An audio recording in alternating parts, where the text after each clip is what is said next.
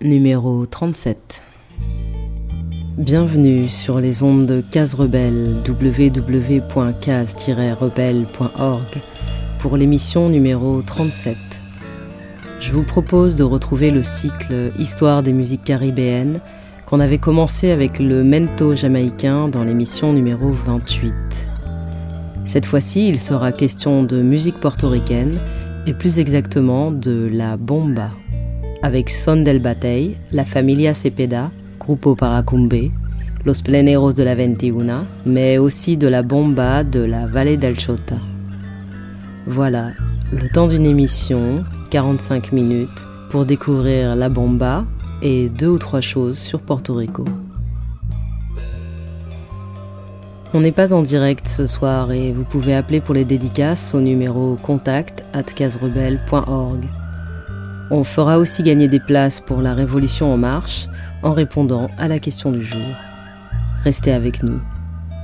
Case Rebelle, émission 37, musique et culture afro-boricua. I consider myself a Afro-Boricua woman. The songs that we would sing was coming in from inside, from back, from Puerto Rico, Loíza, Mayagüez.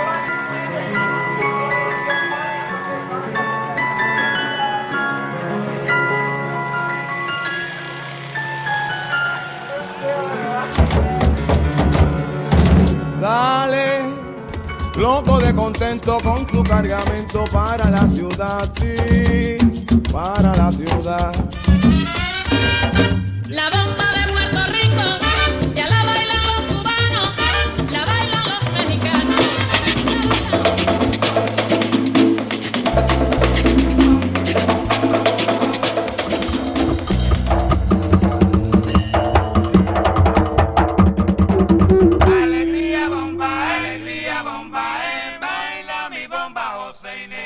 Bomba ou Baile des Bombas ou encore Bombasso. On va parler d'une musique que j'aimerais vous faire découvrir, que vous connaissez peut-être déjà. Une musique de tambour, de chant, qui remonte des profondeurs de l'histoire portoricaine depuis les chants d'esclaves. La bomba est aussi une danse, comme vous l'aurez compris, et sa région d'origine est située près de Loíza, une ville au sud de l'île. Oui, Porto Rico est une île pas si petite des Caraïbes, d'environ 3 700 000 habitants, tout à l'est des Grandes Antilles, c'est-à-dire de Cuba, de la Jamaïque, Haïti et de la République dominicaine. 45 minutes sur Case Rebelle pour une spéciale musique caribéenne. Et on commence cette émission avec la famille Cepeda, grand groupe afro-portoricain de musiciens, chanteurs et danseurs de bomba.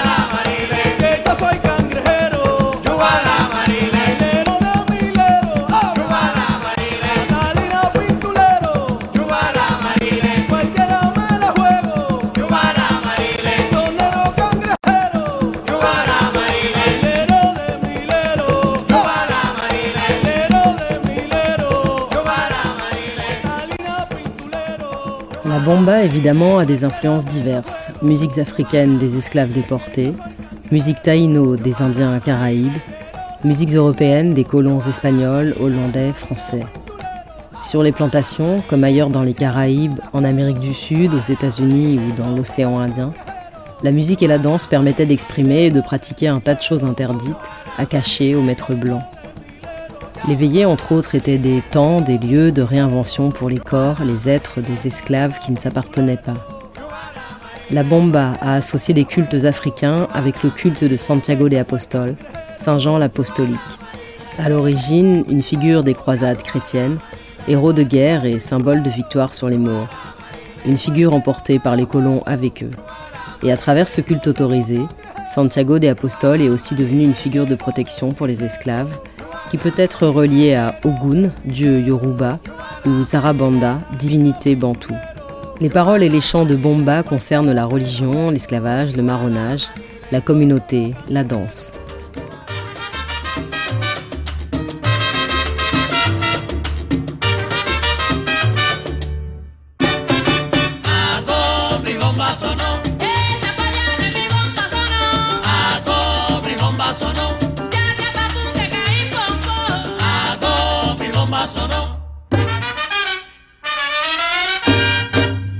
À Loïssa, chaque année, fin juillet, a lieu le festival Santiago de Apostol.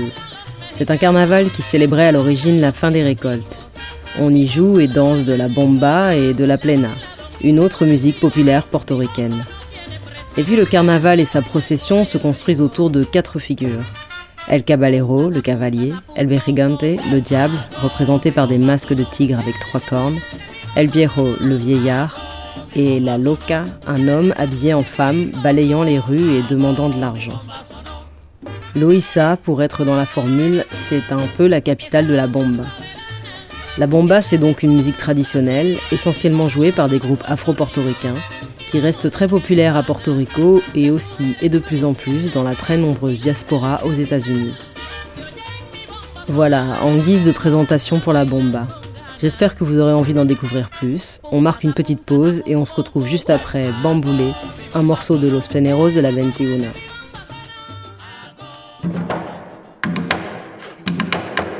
Vamos todos a bailar bambule, vamos todos a bailar bambule, que yo lo bailo, soy Salina y lo bailo en la punta de pie.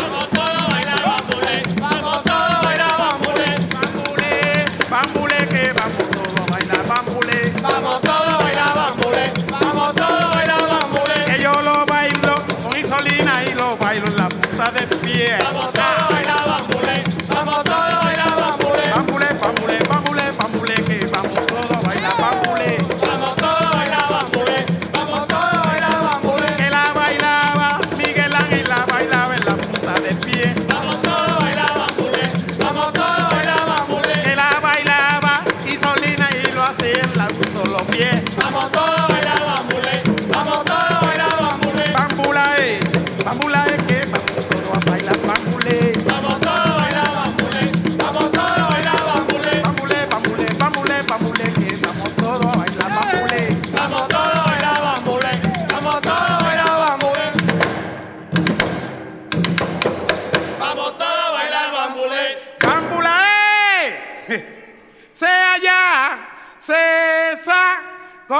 Gonama.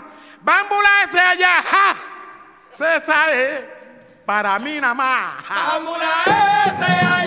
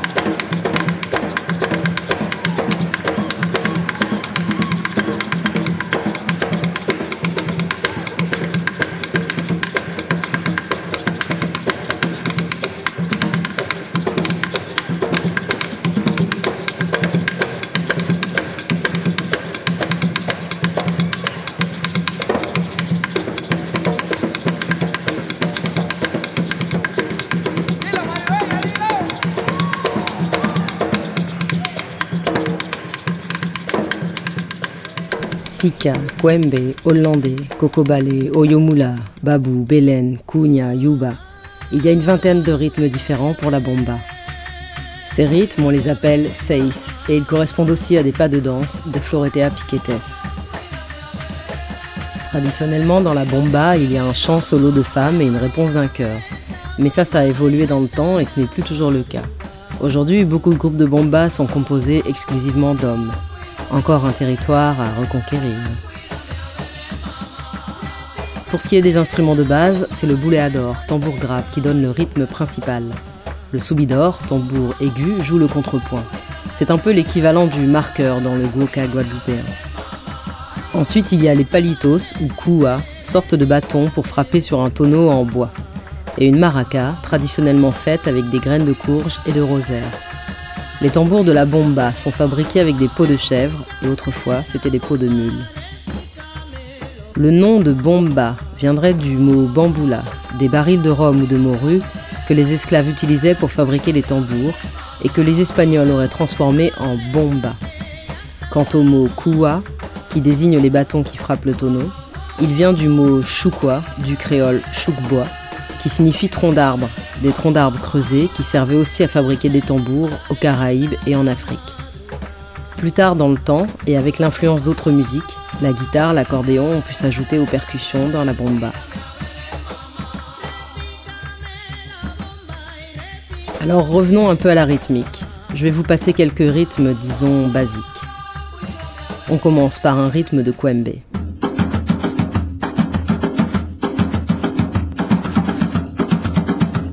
Et puis un rythme de sika.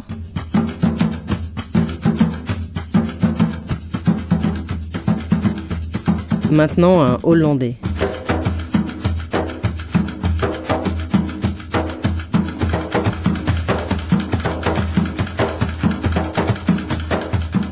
Le yuba.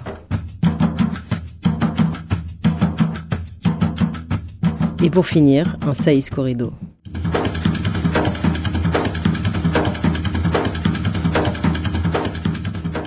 Vous allez sûrement trouver des similitudes avec d'autres musiques caribéennes comme le goka, le belé, la rumba, et c'est bien logique. Et si vous voyiez comment se danse la bomba, vous en trouveriez encore d'autres. En tout cas, il existe aussi dans la bomba un dialogue étroit entre danseuses, danseurs et percussionnistes.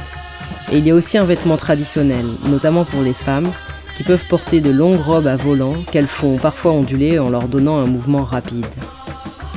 Tout de suite, je vous propose de retrouver la famille Cepeda, autrefois emmenée par Don Rafael Cepeda. À San Juan, où ils vivent, les Cepeda ont créé des écoles de danse et de musique autour de la bomba. Le groupe folklorique familial a acquis une renommée internationale depuis leur début dans les années 40. Voici donc la famille Cepeda, suivie de Bomba que Bomba, du groupe afro-vénézuélien Huracan de Fuego. En la hacienda Caridad se baila bomba de verdad. En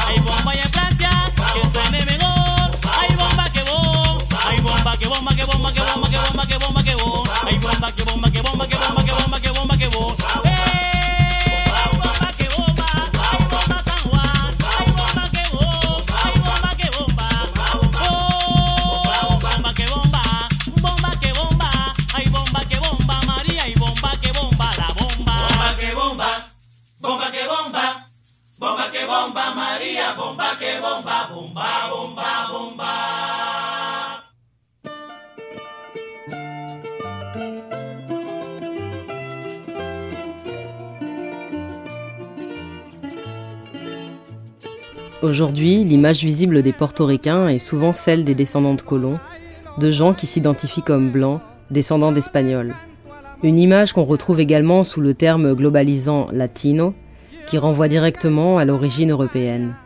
Ce terme latino tend à invisibiliser descendants d'Amérindiens et d'esclaves africains dans un tout supposément homogène et harmonieux. Peu de héros de révolutionnaires noirs connus dans l'histoire portoricaine. Hormis l'esclave Marco Choro, dont je parlerai tout à l'heure, Santero Figueroa, abolitionniste et militant au XIXe siècle pour les indépendances antillaises, ou Pedro Albizu Campos, leader du Parti nationaliste portoricain entre 1930 et 1965. Le pouvoir politique est passé des mains des colons à celles de descendants de colons, et c'est leur histoire qui se raconte. Et tout cela est aussi l'expression du racisme plus structurel qui existe à Porto Rico, qui pousse souvent les populations métissées à se définir avant tout comme blanches, niant une part de leur héritage. Du point de vue social, les populations noires sont majoritaires dans des villes comme Loíza, Arroyo, Canovanas, endroits parmi les plus pauvres de Porto Rico.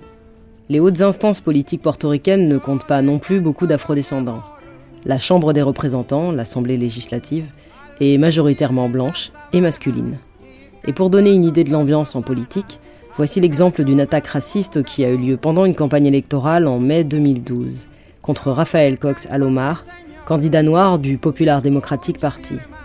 Une photo de lui avec la mention RIP Yuyo, repose en paix Yuyo, du nom d'un chimpanzé mort à 47 ans un mois plus tôt à Porto Rico, a été postée sur le compte Twitter de l'ancienne porte-parole de l'Assemblée, Zaida Hernandez.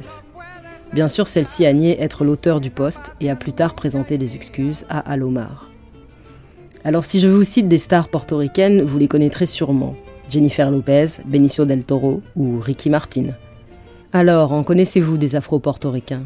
Des stars comme La India, Lala Vasquez Avez-vous entendu parler du pianiste Rafael Hernandez De la poétesse Julia de Burgos Ou d'Alfonso Schomburg, historien et militant aux États-Unis au tout début du XXe siècle?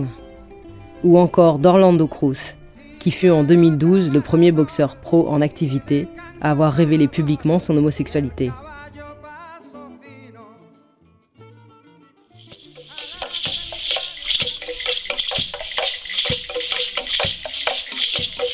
Et puis Porto Rico aujourd'hui c'est quoi? C'est indépendant, c'est une colonie américaine? Avant que l'île ne soit colonisée, les Taïnos, les Indiens Arawak, l'appelaient Boriken, ce qui signifie la terre du dieu vaillant. La deuxième expédition de Christophe Colomb y arrive en 1493 et Juan Ponce de León devient gouverneur de Boriken, que les Espagnols renomment San Juan Bautista. Au départ, l'île est utilisée comme base logistique maritime pour la suite des conquêtes coloniales espagnoles et européennes. Il y a aussi de l'or qui est exploité jusqu'au tarissement des mines au bout de quelques décennies. Les Taïnos sont réduits en esclavage. Ils sont également victimes de génocide. Aujourd'hui, il est parfois bien pratique et disculpant pour les Occidentaux d'avancer que la variole ou d'autres maladies ont précipité la soi-disant disparition des Arawaks. Ils n'ont pas disparu puisqu'on sait très bien ce qu'ils sont devenus. Ils sont morts de la main des colons, sinon de violences directes et indirectes, dont le but était bien l'anéantissement de ce peuple et des autres peuples indigènes. Ensuite, les Espagnols vont mettre en place l'esclavage d'Africains déportés pour développer les plantations de canne à sucre, tabac, coton. Entre-temps, l'île a encore changé de nom. Elle est devenue Porto Rico.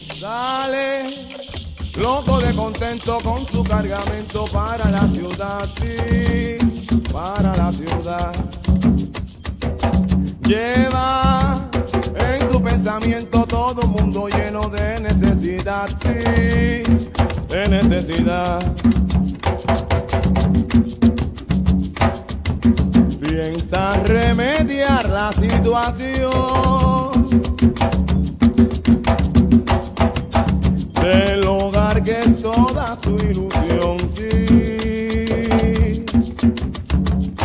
Au début du 19e siècle, Porto Rico accueille les planteurs qui fuient la révolution haïtienne.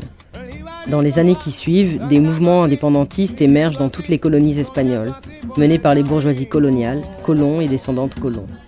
L'Argentine prend son indépendance en 1810, la Colombie, l'Équateur, Panama et le Venezuela en 1919, le Mexique en 1921. L'Espagne tentera de calmer les velléités séparatistes portoricaines par des concessions de pseudo-autonomie politique, représentants élus, gouvernement local, etc. Dans les décennies 1820-1850, les révoltes d'esclaves sont de plus en plus importantes. La principale est menée à Bayamón en 1821 par Marco Choro, pendant les célébrations de Santiago. Le mouvement est stoppé assez vite après la dénonciation et l'arrestation des leaders. Les proches de Choro ont été exécutés, mais on ne sait pas exactement ce que lui est devenu après son arrestation. À partir des années 1860, de nombreux groupes, clubs nationalistes se créent à Porto Rico et dans la diaspora. En 1968 a lieu ce qui s'appelle le Grito de la Res, le cri de la Res. Une révolte armée dirigée notamment par deux indépendantistes et abolitionnistes blancs, Ramon Emeterio Betances et Segundo Ruiz. Les deux, exilés à Saint-Domingue, avaient créé avec d'autres, en janvier 68, le Comité révolutionnaire de Porto Rico. Des esclaves noirs ont également participé à l'assaut. Les révolutionnaires ont rapidement proclamé l'indépendance, mais ont été défaits au bout de deux jours. En 1873, l'esclavage est aboli à Porto Rico. Mais les esclaves doivent acheter leur liberté au prix fixé par le maître. Peu après, l'engagement, c'est-à-dire la période pendant laquelle l'esclave affranchi travaille encore pour son maître pour payer sa liberté, cet engagement sera limité à trois ans. Ni les abolitions ni les affranchissements n'ont eu lieu du jour au lendemain. Il n'a jamais été question pour les sociétés coloniales de restituer du pouvoir aux anciens esclaves. Dans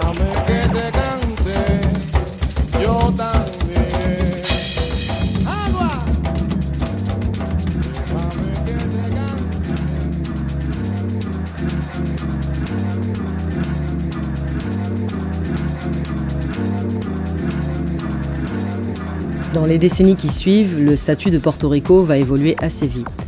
L'Espagne continue les réformes d'apparente autonomisation. Et en 1898, la guerre hispano-américaine éclate. Les États-Unis envahissent Porto Rico en octobre 98. Un an plus tard, le traité de Paris met fin à cette guerre. L'Espagne conserve Cuba, mais cède les Philippines, les îles Guam dans le Pacifique et Porto Rico. C'est le début de la conquête coloniale des États-Unis dans les Caraïbes. Ils envahiront Haïti en 1915 et la République dominicaine en 1916. Le Jones Act de 1917 confère la citoyenneté américaine aux habitants de Porto Rico. Parallèlement, la répression des mouvements nationalistes continue, sous l'égide américaine cette fois. Répression de manifestations et révoltes, répression meurtrière en 1934, 35, 37, 50. Je voudrais aussi vous parler rapidement de Pedro Albizu Campos, afro-portoricain, indépendantiste, né en 1891. Il étudie à Porto Rico, puis aux États-Unis, et est diplômé de droit à Harvard. Il rejoint le Parti nationaliste portoricain en 1924 et en devient président en 1930. Il travaille à des alliances avec d'autres mouvements indépendantistes caribéens. En 1936, les États-Unis organisent son procès et celui d'autres leaders nationalistes. Jugé coupable, Albizu Campos est emprisonné aux États-Unis en 1937. Il est libéré en 1947 après avoir passé les quatre dernières années de détention à l'hôpital pour maladie. Il retourne à Porto Rico et reprend ses activités politiques. Il est de nouveau arrêté pendant les révoltes nationalistes de 1950 qui ont pris dans tout Porto Rico. Cette fois, il est condamné à 80 ans de prison. Pendant cette seconde incarcération, il correspond notamment avec Lolita Lebron pour organiser des actions aux États-Unis. Le 1er mars 1954, Lebron mène un groupe de cinq nationalistes qui fait irruption au Congrès américain, déploie le drapeau portoricain au cri de Viva Puerto Rico Libre. Le groupe tire également des coups de feu. Il y a six blessés. Les cinq nationalistes sont arrêtés et passeront 25 ans en prison. Campos, malade torturé et sujet d'expérimentation médicale par radiation, meurt en prison en 1965. Il reste une grande figure pour les luttes d'indépendance portoricaines. Jusque dans les années 70, des groupes de gauche et d'extrême gauche de la diaspora, dont certains recourent à la lutte armée, s'impliquent fortement dans les luttes de libération.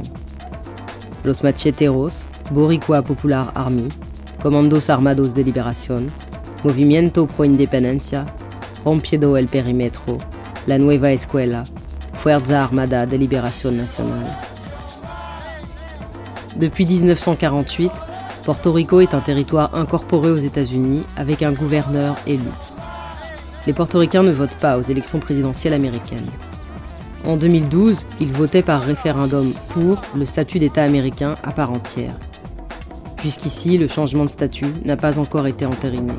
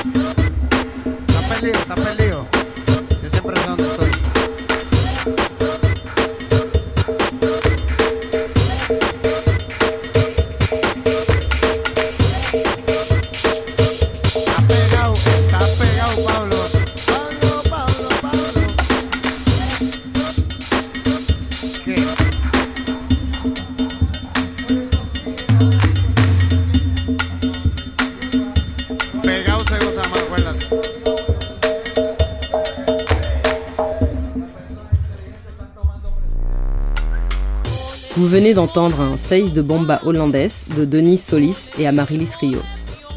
Il faudrait une autre émission pour vous parler plus en détail de la diaspora portoricaine aux États-Unis et de son histoire complexe et passionnante.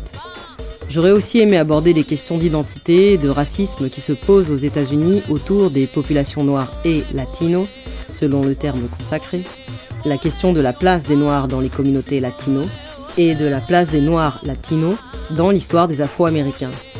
Et puis aussi la question de la pertinence du terme latino. On essaiera aussi plus tard dans Case Rebelle de faire de la place aux Young Lords par exemple, un groupe militant radical de la diaspora portoricaine qui existait dans les années 70. En attendant, voici deux textes de poésie new-yorkaine. Vous aurez compris l'association des mots New York et portoricaine. En fait, ça concerne un mouvement culturel de la diaspora portoricaine new-yorkaise qui est né à la fin des années 60 sous l'impulsion de l'écrivain afro-portoricain Jesus Colon. Not de Sandra Maria Esteves. Être portoricaine, dominicaine, poricaine, quisqueyana, taino, africaine, née dans le Bronx, pas vraiment ribara, pas vraiment hablando bien, mais pourtant pas gringa non plus. Pero no, portora. Pero si, portora. Pero si, portora aussi. Qui suis-je?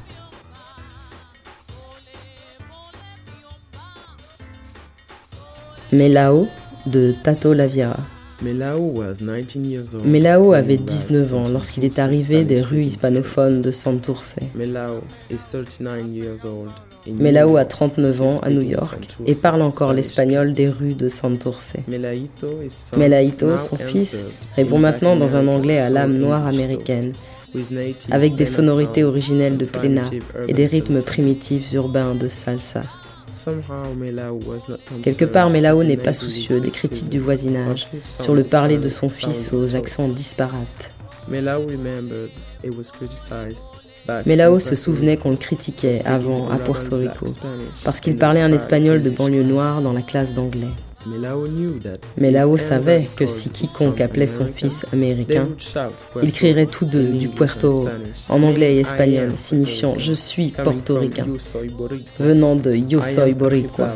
Je suis un dual ribao, mélange Melao dual de and Melao et Melaito Melaguito, son fils hispanglophone. Así es la cosa, papa. Alegría bombae, alegría bombae, alegría bombae,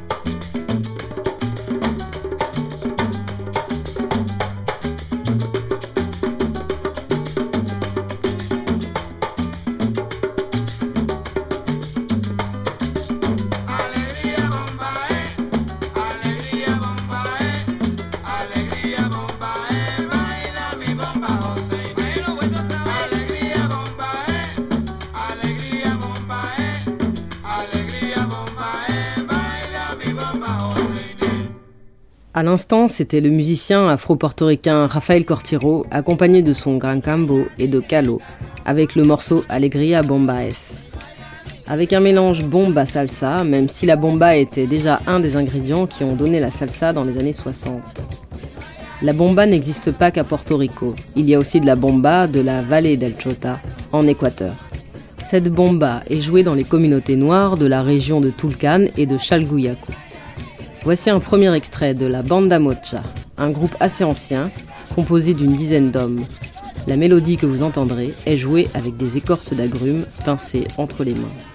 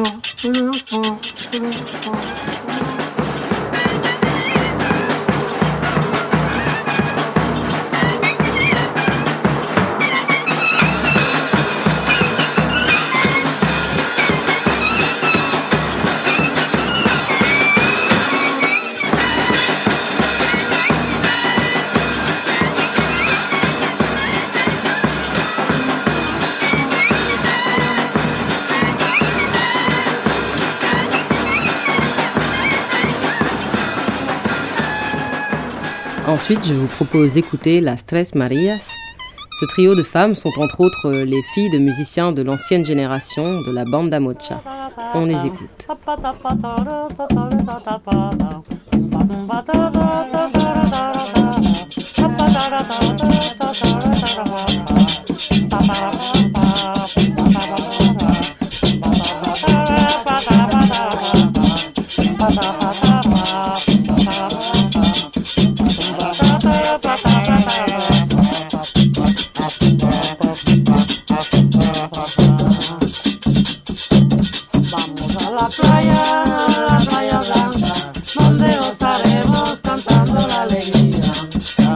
Vamos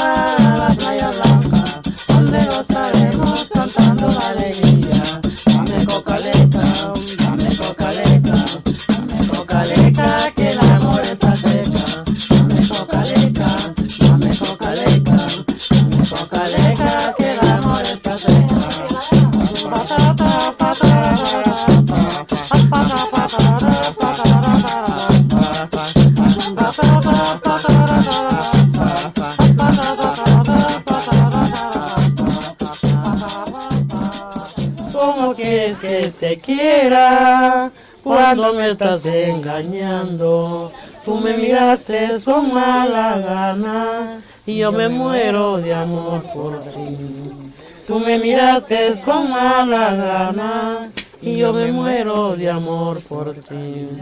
A la vaca china coma y chimpina, a la vaca china mujer divina, a la vaca china coma y chimpina, la. Et puis il y a aussi des groupes plus jeunes et plus modernes, comme les vénézuéliens Huracan de Fuego que je vous ai passé un peu plus tôt dans l'émission. Voilà pour les connexions spéciales intercaribéennes. On repart à Porto Rico avec Sandel Bataille et on se retrouve juste après pour la fin de l'émission. Restez avec nous.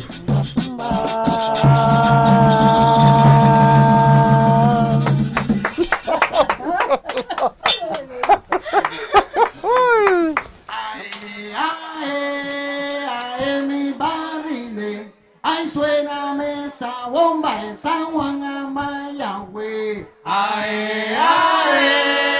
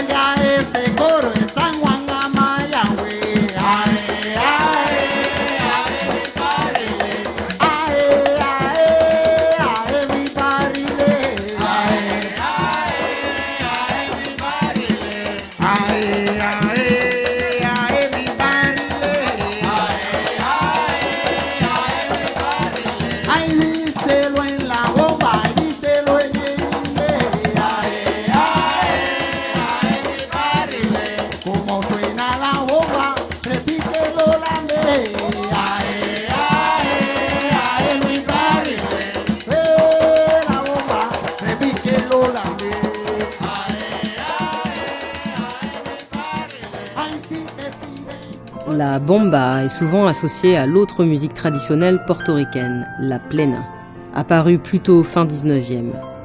La plena chante les choses, les mots du quotidien, l'amour, etc. C'est un style qui est resté très populaire à travers les époques. Aujourd'hui, beaucoup de groupes comme Los Pleneros de la Veintiuna, Hermanos Ayala, Afro Boricua jouent les deux, bomba et plena.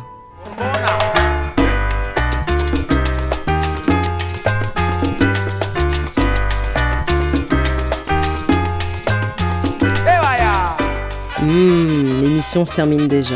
Et oui, même les émissions de Case Rebelle ont une fin. Mais pas d'inquiétude, on se retrouve très bientôt pour l'émission du mois d'octobre. Et on se quitte avec Sueño Sueño, une pléna du groupe Paracumbe. Portez-vous bien et à bientôt. Ciao